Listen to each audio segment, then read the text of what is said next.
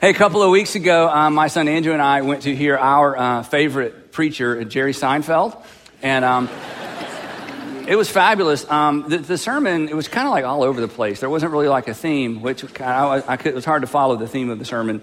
He did mention God a couple times, and I wasn't even sure how that connected to the theme of the sermon. But anyway, during his um, incredible sermon, he, he made one great point that I thought was so good we should do a whole series about it. And he, he made the point that wherever we are, we're never really settled where we are. We're always thinking about what's next. So wherever we are, toward the end of wherever we are, we say, we got to go, I got to go, I got to go. In fact, some of you, you're already thinking about you got to go. And that was his point. And I thought, that's true. Wherever we are, we're never really settled. Um, we're just always thinking about always thinking about what's next, what's next, what's next. So um, so this, for the next few weeks, the Pack Your Bag series, this is a series about how to prepare to get to where you got to get to from where you currently are that you just got to from where you recently were. That you can't even remember, okay? So that's what that's what our theme is, okay? So let's go over this again. No, anyway, the short version of Pack Your Bags, here's what we're going to talk about for the next few weeks is how to prepare for what's next. Now, hopefully, you have something coming up next that you are uh, looking forward to. You may be slightly nervous. You may feel prepared, unprepared, but hopefully you got something coming up in the next few months or maybe the next year, or maybe you've got a three-year window and there's something coming up that, you know, you're looking forward to. Maybe um, you got somebody that's about to graduate from high school or graduate from college. Maybe you're about to graduate from high school or graduate from college. Maybe you're looking, what's next for you is college or graduate school. Maybe you're about to get married. You got a wedding, or your son or your daughter or grandson or granddaughter, you got a wedding in the future, or maybe your brother or sister, older brother, older sister. Maybe you're uh, about to have a baby. It's like, wow, that's, that's, you know, how do I get ready for that? Maybe it's another baby. And another baby can mean a lot of things. If you have two, another baby, that's three. If you have four. Anyway, so this can mean a lot of things, okay? So you got that coming up. Uh, maybe you're about to start a new job, or you're looking forward to a new job, maybe a new school. Maybe you're on the verge of becoming empty nesters, you know, and you're, you're so excited about that, you think, and then you all look at each other. It's like, can we handle that much time with alone? You know, so it's like you're excited about it. Um, some of you, retirement. And that's, that's, I don't mean retirement like in the next three months, but the next big thing for you. In other words, you've kind of gotten to the empty nest thing and the next the next thing. So for all of us, hopefully for all of you, there's something coming up that's a next that you're actually looking forward to. You see it coming and you're excited and you're a little bit stressed about it. And that makes perfect sense. Let me explain why. Whatever is next, let me show you this little stair step. Whatever's next means a transition. A transition always means change. And even if it's a good change, it results in stress. That transitions, all transitions are always stressful, even the ones that you look forward to. I mean, remember the last time you had the conversation with the mother of a bride-to-be? Remember how excited she was? And how stressed out she was all at the same time, right? Remember some of you, the first that day that you took your, your firstborn child to school for the first time, you know, and that backpack was about as big as they were, and you pointed them in the direction, and maybe it was an older brother or sister, or younger brother or sister, and and and you sort of point them in the direction, and you're looking so forward to your kids going to school. It's what they're supposed to do. If they didn't go, that's a problem. But even though you're looking forward to it, it's what's next. It's still so stressful. Um, You know, in your family, just like our family, there's some stories that are kind of like the legendary stories that you share among family members when you run out of things to talk about. And so one of them in our family is the story of my wife, Sandra's brother, Jack, her younger brother, Jack, going to first grade, the very first day of first grade. It's like one of those stories. So, you know, his parents were nervous. Of course, Jackie and Bob were nervous, and they get him there, and they sort of put him out of the car, and, and he heads over, you know, wobbling around. He goes to school. And of course, you're nervous that whole day. How's it going? How's it going? Then you pick him up and get him home. And so they ask him, they said, Jack, you know, how was the first day of school? And here's what he said. They wrote it down. He said, there were too many children.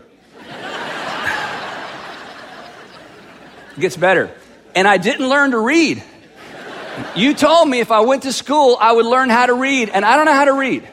And so I'm not going back. Which means they had a second stressful day of trying to get Jack, you know, involved in elementary school. So here's the question. Are there really things, are there things that we can do now to prepare for what's next? I mean, is this even possible? And the reason I asked the question or posed the question is because, uh, you know, when, when you think about what's next, it's like you're you're looking forward to it. But since you've never experienced that exactly, can you really even get ready? And the answer is yes, you really can prepare for what's next. That's what we're going to talk about for the next few weeks. But during these few weeks, as we talk about how to prepare for what's next, next. There are two things that you have to keep in mind, because these are the things that if you don't keep in mind, you'll lose a little bit of perspective, and these things throw people off constantly. In fact, you'll be able to identify with at least one of these two things. The first thing is this, that regardless of what else you're packing for whatever's next, for that new job, for the new school, for the new move, for the new city, uh, marriage, you know, whatever it is, whatever, whatever you're packing, just remember, along with everything else that, you, that you're packing for what's next, you pack you. Okay, this is really important. Wherever you go, there you are. Okay, this may be the most important thing you hear for a long time. Wherever you go, there you are. And here's why that's important.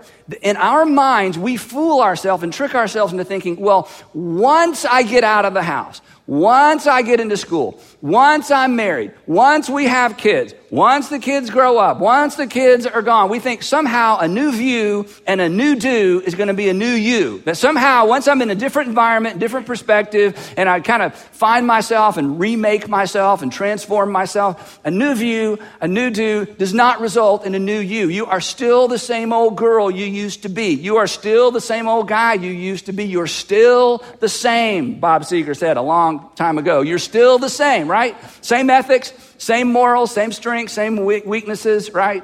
Same, basically, you're just still the same. You just took yourself with you, okay? Second thing to keep in mind, okay, because it gets tricky, is that there is no necessary correlation. There is no necessary correlation between knowing what's next and being prepared for what's next.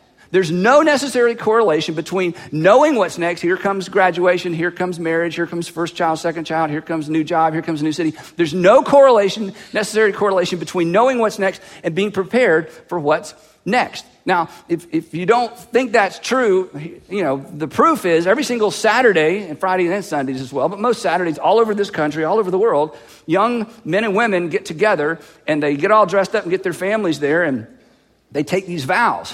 And they say, I do. And all of us who are a few years on the other side of I do know that I do doesn't mean you can. It just means you plan to, but you don't know if you can do or not till you're having to can do, right?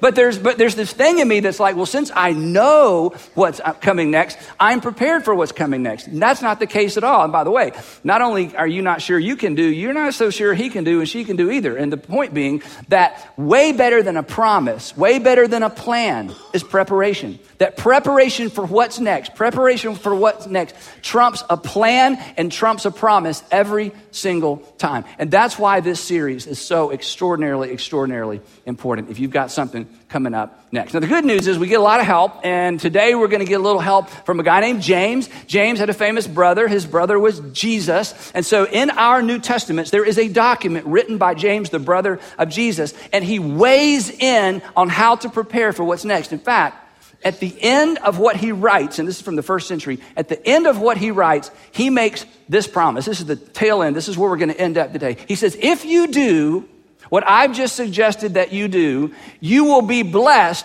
in what you do.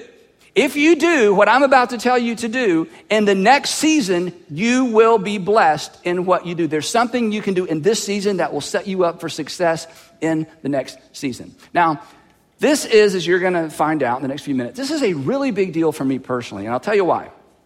Um, when I began to teach, you know, many, many years ago, I loved this passage because of, because of the illustration in this passage. I love this passage. But when I was much younger and would teach this passage, I would say, you know what? James, the brother of Jesus, says, the New Testament says, the Bible says, therefore we ought to do this. But now, having gone through many, many transitions in my personal life, and having had the privilege of being taught when I was young what I'm about to teach you that James teaches all of us, and having experienced the benefit of, I can tell you from personal experience that what James says at the end is absolutely true. You will be blessed in what you do if you do what he suggests that we do. So this is a really, really big deal. He wrote this in the first century, brother of Jesus. It's kind of cool to know that James was not one of Jesus' disciples. In fact, James didn't really thought, James kind of thought his brother was crazy. And then when his brother died, he thought probably, what a waste. And then he met his brother on the other side of the crucifixion and went, uh-oh, I was wrong. And James became the leader of the church in Jerusalem. James believed that his brother was his Lord. What would it take for your brother to convince you. Okay, you get the point. So anything James says, we should take seriously. So here's what he says, and these are familiar words perhaps if you were raised in church. He says this: do not merely listen to the word and so deceive yourselves. Do not merely listen to. And the reason he says listen to is back in the first century, there weren't, was not a Bible. People did not have personal copies of Scripture. And the only way they would ever know about what Scripture taught, they had to listen to it. They would go to homes and small groups and homes, you know, around Jerusalem, Galilee, and wherever there was a church. And if they were Jewish, they were accustomed to going either to the temple, or perhaps if they lived far away from Judea or Galilee, they would go to a synagogue. So they were accustomed to sitting in some sort of environment and listening to someone teach the Scripture. Now for us, we could change this word. We could say, do not merely read the word and so deceive yourself. So here's, here's the trick. Here, here's what he's saying. He's saying, do not fool yourself into thinking that if you've heard it, it's going to make any difference. If you think hearing it makes a difference, if you think listening to it makes a difference, you deceive yourselves. And this is a big deal, especially for us church people, and especially for any kind of religious person. Even if you're not a Christian, you're some other part of some other religion. There is something in us, and I get this, there's something in us that thinks, since I was in the room, I'm a better person. Since I showed up for small group, I'm a better person. Since I have participated in the conversation, I'm a better person. Since I've been to church, you know, three weeks in a row, I, I'm, there's something, I'm a better person. And it's true. It's great to be in a circle. It's great to be in a row. James says, don't allow that habit you have of listening and hearing, or maybe even reading, don't allow it to deceive you. Because hearing and listening doesn't get the job done. You'll give yourself credit. Well, I was in church. I was in church. I don't miss church. I rarely miss church. I rarely miss small group. Great, great, great. James says, but don't fall into the trap of thinking that's what makes the difference. Well, what makes the difference? He says, I'm glad you asked. Do what it says. It's not enough to listen. It's not enough to hear. It's not enough to be convicted. And one of the things that us Americans, and I'm probably Europeans as well, but just speaking for Americans, and I think a lot of Canadians the same way, there's something in us that when we're in an environment like this, or we're watching at home, and somebody like me says something very convicting, or that's, you know, kind of gets right up in your face, and there's something in you that's like, oh, you're right.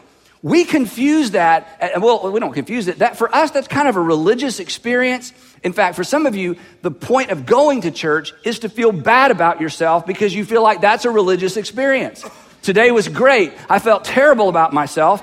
And since I felt terrible about myself, I think I get credit with God. See you next week. James is going, where did you get that? The goal isn't to feel bad about yourself. The goal isn't to hear. The goal isn't to know, I ought to, I ought to, I ought to. James says, you need to do something with what you've heard. So he says this, anyone, that would be you and me, anyone who listens to the word but does not do what it says, anyone that listens to the word but does not do what it says, and then he gives us one of the greatest illustrations, maybe the best illustration in all the New Testament, maybe the, whole, the, whole, the entire Bible. Anyone who hears, anyone who listens to the word but does not do what it says, this is so amazing, is like someone who looks at his face in a mirror and after looking at himself or herself goes away and immediately forgets what he looks like. Here's his point. He says to listen to Scripture, or to listen to the truth taught, and to not do anything with it is like getting up in the morning, looking in the mirror going, oh, that's horrible, and then getting dressed and going to school, going to work, going to coffee, going to whatever you're going to, and forgetting what you saw in the mirror. When we look in the mirror, we are reminded that something needs to be done. He says, if you look into the Scripture, or you hear the Scripture and don't do anything with what you hear, it's like seeing something but not doing something, which is something none of you would ever do when it comes to a real mirror. When you see something, you do something. And you know why? Because a mirror requires a response, doesn't it? In fact, I know how long each one of you stands in front of the mirror every single morning of the week. I do. You stand there until it gets better. That's how long you stand there. You do not leave. In fact, some of you thought it was better. You were ready to go. You're at the front door or the back door, and you glance in the mirror, and you're like, It's not quite better enough. And you were late for school. You were late for work. You were late for an appointment. You were late for breakfast. You were late for coffee because it wasn't quite better enough. And you went back and you changed something you had on, or you went back and you fixed something, or you pulled it back and you tied it back, and you decided this is a hat day. This is hat day, okay? Because that's what a mirror does. A mirror requires a response. So tomorrow, this is what all of us are going to do. Tomorrow, we're going to get up and we're going to look in the mirror and we're going to feel convicted about what we see. And then we're going to do something about it. Now, here's the interesting thing, and this is true for all of us. This isn't a Christian thing. This is just a people thing, okay? Here's the thing. Getting your hair right has far less to do with the direction and the quality of your, your life than getting your behavior right. Getting your makeup right has far less to do with the direction and the quality of your life than getting your behavior right. Getting what you have on right and getting your outfit all coordinated and, you know, looking good is important. But it has far less to do with the direction and quality of your life than getting your behavior right. In fact, let's just be honest. On the day or the night or the evening or the weekend or the week that you created your greatest regret, I bet you looked good. I mean, that was part of the problem, right? You looked too good. And you saw somebody else that looked too good. I mean, I mean, everything looked good, and you created a regret. In fact, chances are, even if it's not a relationship regret, when you create, when you did the dumbest thing you've ever done, when you started that season of your life you wish you could go back and relive and unlive and redo, I guarantee you, you looked just fine. It had nothing to do with, because you know why? That morning, the morning of your greatest regret, you looked in the mirror on the wall, and that mirror required a response. And you responded. And yet you made a decision or a series of decisions that you knew you shouldn't make, which is the equivalent of looking in the mirror and going, I know what I should do.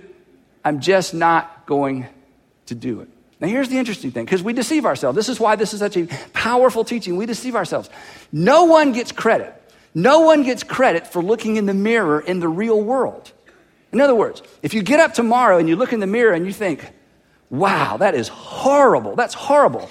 And then you just get dressed and go to work, and your boss comes up to you and says, hey, there is no way you can go in there and talk to clients looking like that. And you say to your boss, but I looked in the mirror. Your boss will look at you like you're crazy. Why? Because in the real world, we don't get credit for looking in the mirror, right? But in the realm of our personal behavior, in the realm of our personal development, we do that all the time.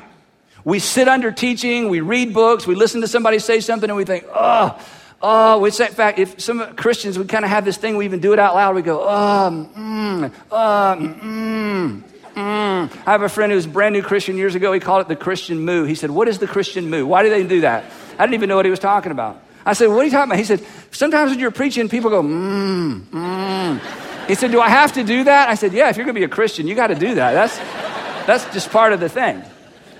But there's something in us that's like, oh, that's so convicting. Well, what are you gonna do? Well, nothing, just come back next week for another dose of conviction. Isn't that the point? And James says, if that's your pattern, if that's your pattern, you are deceiving yourself. It's obvious what you should do, you're just not doing it. Now, here's the thing. If you are in the habit, this is how it connects to our series. If you are in the habit of seeing something, but not doing something, if you're in the habit of seeing something, but doing nothing now, guess what? When you move into that next season, when you are a part or you step into what's next, you will see something and do nothing then as well. Because a habit now of doing nothing with what you hear and what you see will be the habit you carry with you into the next season, which means you won't be prepared. But James doesn't stop there, fortunately. He says, but, big contrast, but. And now he introduces the habit. Now he introduces the first habit we're going to look at in this series that prepares us, that prepares you, that prepares me for what's next. And this is so fabulous. He says, but whoever, again, that's all of us, but whoever looks intently, and the Greek term here, the idea here is you're walking along and you notice something and you stop. And you get down on one knee and you gaze intently. You look at this thing until you figure out what it is. This isn't a glance. This is a stop and stare. He says, but whoever looks intently into the perfect law. Now, I have to explain this, but this is so incredible. When Jesus was doing his earthly ministry, one day someone asked him, Jesus, what are the, what are the, what's the greatest commandment? And this was a common question for first century Jews. And first century Jews all had the same answer to this question. If you ask a first century Jew, what's the greatest commandment? Generally speaking, they were taught to say, love the Lord your God with all your heart, soul, mind, and strength, or some variation of that Old Testament idea. So they asked Jesus this question, and Jesus created a new idea. He said, in fact, my friend Scott McKnight calls this the Jesus Creed because Jesus created this. They said, Jesus, what's the greatest commandment? He said, well, the greatest commandment is love the Lord your God your, with all your heart, soul, mind, and strength. And of course, everybody's nodding. And he went, and everybody stopped. And your neighbor as yourself. These are the greatest two. Not greatest two like number one and number two, like in sequence, the greatest two. They go together. Well, that was like a game changer, showstopper. I mean, you just took six hundred thirty-one commands and reduced it to two. But he wasn't done. This is so powerful. On the last night of his life before he was crucified, he gathers with his disciples. And they've heard him teach this so many times. And he says, guys, tonight I'm giving you a new command. To which they thought, wow, well, we have six hundred thirty-one, so does, does this mean we have six hundred thirty-two? Or you reduced all those down to two, so now are we going from two to three? To which Jesus would have said, no, we're going from two to one. And Jesus did something that was so heretical, so blasphemous, if it hadn't been their last night together, they would probably have all gotten up and walked out, except Judas had already gotten up and walked out, so they're kind of wondering what's going on. And Jesus says, here it is, from now on, I want you to love one another the way I have loved you. These are your marching orders. If you forget everything else, if you forget six hundred thirty-one, if you forget two, I want to, I just want to, this is the one command. This is my command. This is the law of Jesus. You are to love one another, not the way you've been loved, not even the way you want to be loved. That's the golden rule. This is the platinum rule. You are to love one another the way I have loved you. And no doubt they thought to themselves, those occasions when Jesus loved them well, they had no idea. Because a few hours later, he would be arrested. He would die for their sin. He would rise from the dead. And he would say, now that's what I'm talking about. So when James says, look, whoever looks int- intently into the perfect law, he's not talking about six hundred thirty-one commandments. I don't even think he was talking about two. I think he boiled it down, as Jesus did, to this one idea. The law says, the thing that we're going to look at intently, the thing we pause and stare at, is this idea that I'm supposed to love you, and I'm supposed to respond to you, and I'm supposed to love you, and I'm supposed to respond to you the way that God in Christ responded to me. And then James says something incredible. He says, and when you do that, and when I do that, we will experience freedom. That the promise of gazing intently into Jesus' perfect law and doing it, not just memorizing it, not just groaning on the inside, but doing it, is the promise of freedom. That seeing and doing now, listening and doing now, results in freedom later. Now, the reason I'm so passionate about this, and the reason I just would love to grab everybody by the collar and say, you just, you just gotta, you know, if you don't trust James, trust me. If you don't trust me, trust James. It's such a big deal. It's because when I was a kid, this is, this is the kind of stuff I was taught. In fact, I'll give you a couple examples. When I was a kid, I was taught something that I've been trying to teach some of you for twenty years. And, you know, a lot of you have latched onto this. Others of you just still don't trust me. And, and I understand that. I, I have people who do what I do, do crazy things sometimes. But when I was a kid, I was taught, and these are my words, not the words they used, because I had to, you know, make it memorable for me. I was taught this is how you manage your money. Give first, live second. I mean, give first, save second, live on the rest. That you give, you save, and you live. Now, you know, when I was making three dollars and eighty-two cents an hour at Winn-Dixie when I was a sixteen, you know, sixteen years old, you know, and the whole idea of taking a percentage of my hard-earned money and giving it to the church, because that's what we, you know, that we didn't have lots of nonprofits back then. You just give it to the church. I mean, that, that didn't seem very liberating.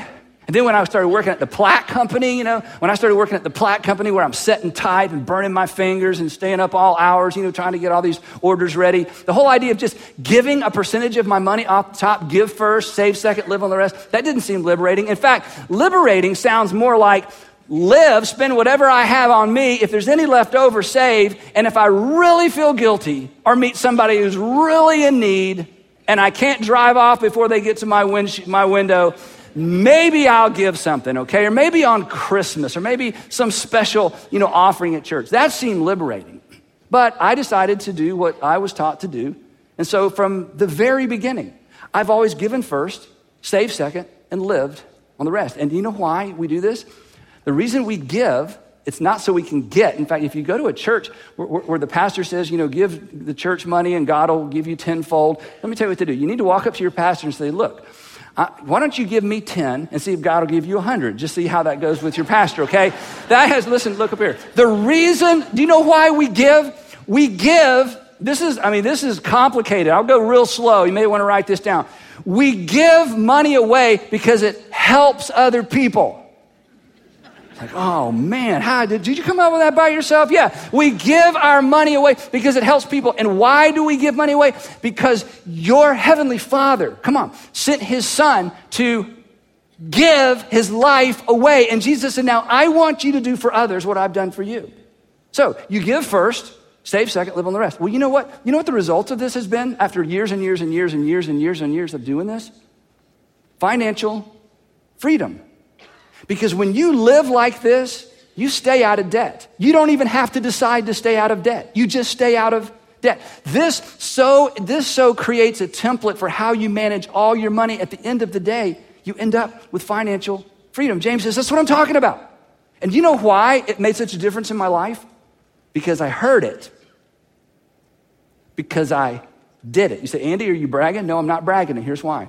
You brag about things that you've done that nobody else has done and nobody else can do. I'm just telling you what I've done that every single one of you could do. Every one of you ought to do it because it's a demonstration of God's love for you through Christ.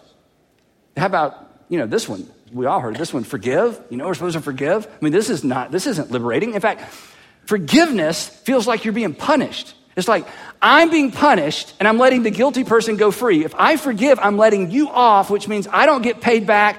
And I'm letting you go. That, that's not liberating. But for anybody listening or anybody watching who's ever really forgiven somebody for something they did that really hurt you or injured you, you know this is true, don't you? Forgiveness leads to liberty. Forgiveness is liberating. And why do we forgive? Because the Bible tells us to? No. We forgive because God in Christ forgave us, and we are to do for others what God through Christ did for us. It's that simple. How about this one? This was tough when growing up, sexual purity. It's like, that's not liberty. I mean, that's the opposite of liberty, right? And, and, and by the way, do you know why we should be sexually pure? Do you know why we should be so careful in how we manage our sexuality? It has nothing to do with getting God to love you or to, you know, not punish you. It has everything to do with other people. Because when you exercise se- sexual self-control, do you know what you're doing? You're honoring someone else. And not only are you honoring them, you're honoring every single one of their future relationships. By not becoming a regret, by not becoming a regret, you are honoring their next relationship and you are honoring them. And Jesus said, that's all I'm asking you to do, is I want you to do for others what I have done for you. I want you to love the way I've loved. And besides, in the end of the day, you know what you discover? You discover that sexual purity actually paves the way, actually paves the way to intimacy. The sexual purity paves the way to intimacy. There is a payoff. There is liberty. There is freedom. Because eventually everybody understands, whether you admit it or not, and this is where our culture needs such a wake-up call, that exclusivity, exclusivity, exclusivity is what leads to romance, not experience. Experience does not lead to romance. Exclusivity leads to romance. And where there's exclusivity and where there's romance in a relationship, there is liberty. And I could go on and on and on and on. And James is right. That when we stop and stare and gaze and find our reflection in the mirror of this incredible law of liberty, and we stare at it and gaze at it long enough to decide what we need to do about it, and then we do something with it, it makes a difference. Because looking and making the adjustments now is what creates liberty later. And you know why? Come on, because the seasons of our life are connected. That's why when you say, well, you know what, this is what I'm doing now, but when I move, no, they're connected. Well, you know, this is what I'm doing now, but once I'm married, no, they're connected. Well, this is what I'm doing now, but once I get out of the house and get to school, no, they're connected. So here's what he says, the whole verse. But Whoever looks intently into the perfect law that gives freedom and continues in it, not forgetting what they have heard or read or listened to, not forgetting, not forgetting, not forgetting, but doing it, then the payoff, then the promise, they will be blessed in what they do. Now, there's a little Greek thing going on here that I just want to make sure you understand because this is so important. James is not saying that what you do will be blessed. It's way better than that. What James is saying here is that you personally will be blessed in the doing. You will be, and the word blessed simply means happy, that you will be happy, you will be fulfilled in the doing of what God has called you to do. The payoff is what happens in you, in your response to what God has called you to do. In other words, the habit of doing, the habit of doing, will make you happy. That there is personal fulfillment in responding to what we see in the mirror. Isn't it true in the morning when you wake up and you're a wreck, and then by the time you're done, it's like, all right, you know? I mean, isn't there personal fulfillment when you respond to what you see? Isn't it awful when you forget to respond to what you see? In the same way, James says, look, there is extraordinary fulfillment. There is extraordinary happiness. There is a blessing in responding to what we see in the mirror of God's word. And in fact, many of you who may, this may be new to you, first time, it's like, I didn't get it that way growing up, I didn't understand it. I'm telling you, you are sitting around, in fact, you may be sitting with someone right now who would say, you know what, that's my story. When I finally surrendered my life to Christ, when I finally said, God, I'm gonna look and I'm gonna make adjustments, I don't care, I'm just going for this. You ask them, they would tell you, there's extraordinary, per- it's not that everything turned out fine. It's not that everything they did was blessed. They would tell you there was something so fulfilling when I began to do what I knew I needed to do. Just the process filled me up. And that's why this habit is such great preparation for what's next. Because being a doer now, being a doer now is preparation for being a doer later. Even when the do's change. Because here's the trick. You think, well, once I get to college, it's a different season. It's, a, you know, it's a bunch of different dues. Yeah, but if you're not doing now, you won't do then. Well, I'm single, and you know, once I'm married, all the rules change, and it's a bunch of different dues. Yeah, but if you're not doing the dues of single now, you're not going to do the dues of marriage later. Who do you think you are? Again, a new view, a new do does not make a new you. You're still the same person you need to be. This is why the best preparation, the best preparation for what's next, is to do what God has called you to do in this season. Because it sets you up to do what God will call you to do in the season that follows. Now, again, I'm so passionate about this because I was brought up, and like some of you weren't, I realize, but I was brought up with very, very practical Bible teaching. I mean, when my dad would open the scripture and teach the scripture, there was always a do, and it was so clear. One of the things that he said over and over and over when I was growing up is obey God and leave all the consequences to him. Obey God and leave all the consequences to him. In other words, you just do the doing and don't try to control the outcomes and don't worry about the outcomes. You You just do, and then you look into the next season, get to the next season, and you'll see what God did. He would say this, God takes full responsibility. This is such a big idea. God takes full responsibility for the life that is wholly devoted to him. That is, you gaze, and you make the adjustments, and then you wait and see what God will do. He, my dad's uh, father died when my dad was seventeen months old, so we never knew his, um, his biological father. And um, his grandfather, um, his father's father, had a big impact on him. And he, and my dad, I grew up hearing all these things that my um, great-grandfather told my dad. And the one that, you know, I'll never forget. And my dad probably told me this, started telling me this when I was like eight or nine or ten. I was super young. He would say, Andy, my granddad told me, he said, Charlie, if God tells you to run your head through a brick wall, you start running and trust God to make a hole. I heard that my whole life growing up. If God tells you to run your head through a brick wall, you just start running and trust God to make a hole. Well, you know what James is saying? He's saying, look, sometimes what you hear and what you read will make sense. Sometimes what you hear and what you read will seem totally impractical. Sometimes what you read and what you hear will sound so old-fashioned. Sometimes what you hear and what you read will just seem like it is, you know, some other generation's content or some other generation's application. But if God tells you to do it, you just start running. And when you step across the line into that next season, there will be liberty. You will be blessed in what you do. And so I'm just telling you, this season of my life and this stage of my life, having gone through a bunch of transitions, I am such a thoroughly satisfied customer. And, and I, my temptation is to say, I can't imagine where I would be if it hadn't been for this teaching. The problem is, I can imagine where I would be. I have a feeling I know exactly where I would be if I had just been a hearer only. And the reason I say that, and I bet you can identify with this, some of you, is my greatest regrets in life, and I have them just like you do. My greatest regrets in life are all associated with hearing and not doing. And your greatest regrets in life are associated with hearing and not doing. Your greatest uh, regrets in life are associated with somebody tried to tell you and you didn't want to hear it, so you wouldn't have to do it.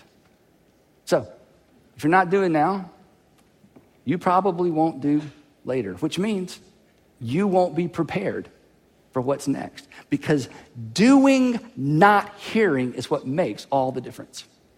Now, the interesting thing, and this shouldn't shock us, is Jesus taught the same thing, but he taught his, and the ver, and the you know he, his version was a parable, a very familiar parable that I'm just going to re- read real quickly, just the first half of it, because many of you know this. Here's how Jesus said the very same thing. Therefore, anyone, which is all of us, therefore anyone who hears these words of mine and puts them into practice, that is, anybody who hears and does, is like a wise man who built his house on the rock. And the rain came down and the floods came up, and the rains came down and the floods came up. And some of us remember the hand motions in the song, don't we? And the rain came down and the streams rose and the winds blew and beat against that house. Yet it did not fall. Why? Because it had its foundation on the rock. You know what Jesus was teaching you and me? That the way you lay a solid foundation for your life is by being a doer, not a hearer. And when things get tough, and when things get difficult, and when things aren't working out, your life will not fall down. One of the heartbreaks of my life as a pastor is when I talk to people or hear about people, I get lots of mail and email, or somebody comes to our church and talks to one of our pastors or leaders, and, and if this is your story, come on in. We're, this is in no way t- telling you that we're not open and welcome to, to your stories, but I'm just telling you the heartbreak is the stories that could have been avoided, but somebody wouldn't do, even though they'd heard. James is pretty clear. If you'll be a doer now, you'll be a doer later. So two questions and we're done. What are you doing now that you shouldn't be doing, that you tell yourself, well, I won't do that later? What are you doing now that you shouldn't be doing, and you're telling yourself, well, once I, when I, when we, once we. What are you doing now that you shouldn't be doing, that you've told yourself, well, in that next season, I'll stop? Or hear about this one. What are you not doing now? What are you not doing now that you should be doing? And you tell yourself that you'll start later. Can I just be real direct? James says you're deceiving yourself. Jesus says your life may come tumbling down. Have you ever seen someone's life come tumbling down? We all have. Do you know what all the lives that came tumbling down have in common? They knew. They'd heard. They'd listened. Somebody had said something. And you know what else they have in common? The people who love those folks the most saw it happening and couldn't do anything to stop it. And every single person whose life came tumbling down at some point along the way was confronted with a mirror that required a response. And they said, yeah, I ought to. I should. I know I need to think about that. Yeah, somebody, yeah, I think you're right. But not now. Not now. Not now. So my friends, doing, not hearing, is what makes the difference. And doing, not hearing, will determine if you're prepared for what's next. So, what do you need to do? Heavenly Father, thank you for preserving this ancient text, that it's as if it was written yesterday. It's as if it was written for all of us. And Father, for those here today, they're not Christians necessarily, but this is curious. This lands with them like it lands with all of us. And would you give us the courage, and that's what we need, Father, we need courage. Would you give us the courage to stare intently into that very thing that makes us the most uncomfortable until we're willing to change? Would you give us the courage to lock in on that truth, that thing our mamas told us, our dad always told us, that one verse that keeps rattling around in our head, that advice that somebody we respect gave us? Would you give us the courage to just gaze intently and just keep our focus there until we are willing to do something about what we have seen? And so on behalf of all of us, I just confess that your word requires a response. Would you give us the courage to respond? In Jesus' name, amen. Thanks for being here. We'll see you next week for part two of Pack Your Bags.